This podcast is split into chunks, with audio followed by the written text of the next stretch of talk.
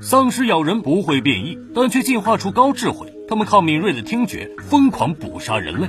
这天晚上，军方正运输一批幸存者前往隔离区，结果半路遭丧尸袭击。为了保护手里的婴儿，一个女人躲进了车里。但很快，丧尸追了过来，女人跟丧尸搏斗起来。两个男人冲过来救下她，看着手里沾满鲜血的婴儿，两个男人有点慌。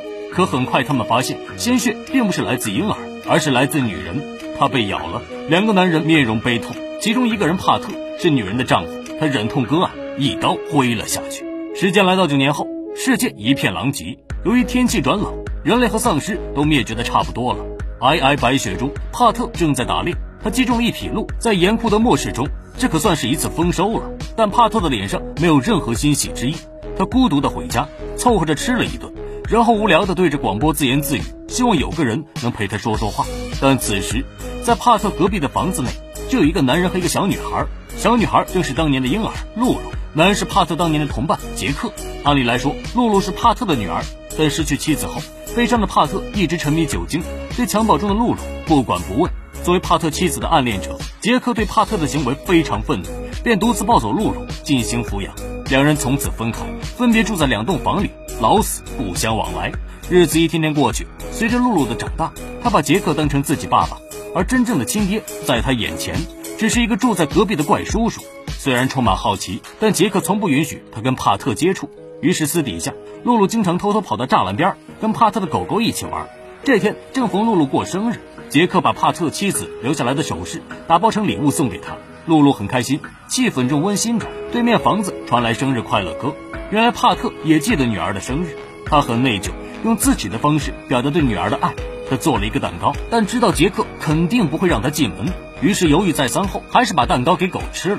晚上，露露又在窗边观察，忽然他看到一只白色丧尸在围栏边刨地。年幼的他从未见过丧尸的样子，吓得躲到床底。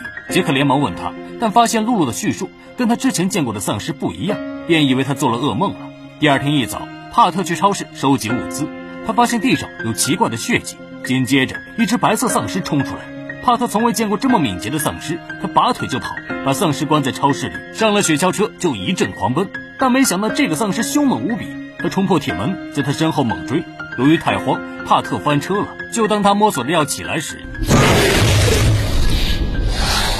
帕特大气儿都不敢喘了。但这种丧尸似乎视力很差，主要靠听力捕食。他一阵搜寻后没发现异样，就走开了。帕特捡回一条命，他立马骑上雪橇车往家里冲去。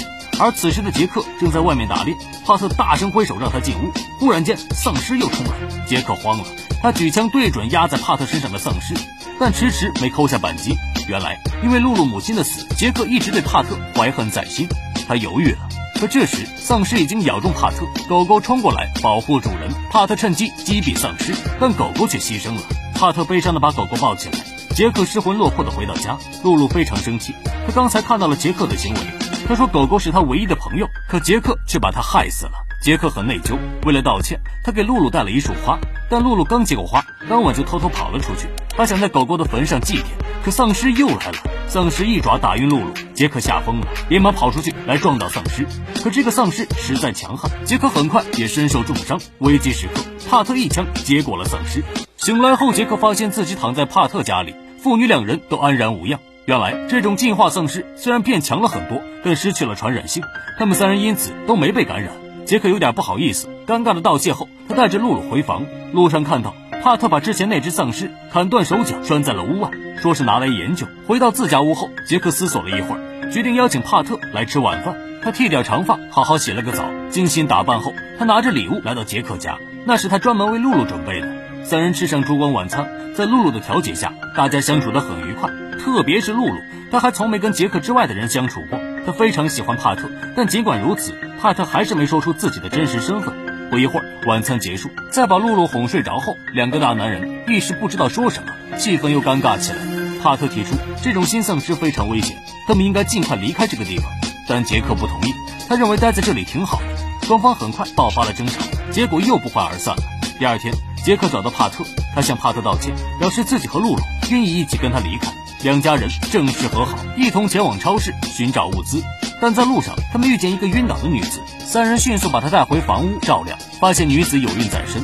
女子醒来后，几人一番沟通，发现女子来自一个营地，但那里已经被白色丧尸摧毁了。他打算去幸存区，距离这里只有五十英里。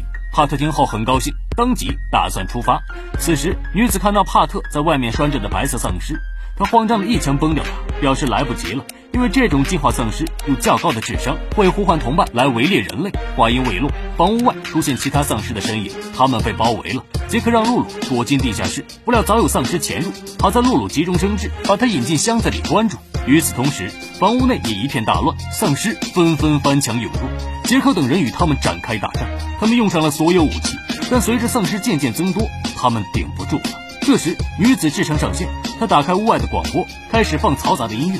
由于丧尸们听觉敏锐，他们纷纷被引到屋外。帕特等人趁机一阵猛攻，干倒了一片丧尸。但很快，广播没电了，丧尸们再次围堵住房屋。这样下去，所有人都要死。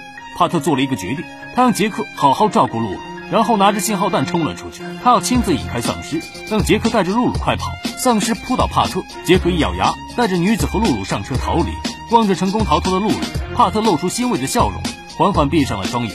影片最后，经过长途跋涉，幸存的三人找到了幸存区。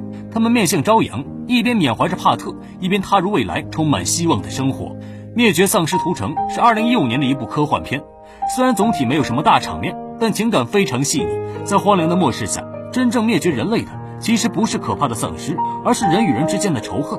片中的帕特和杰克虽然一开始心有间隙。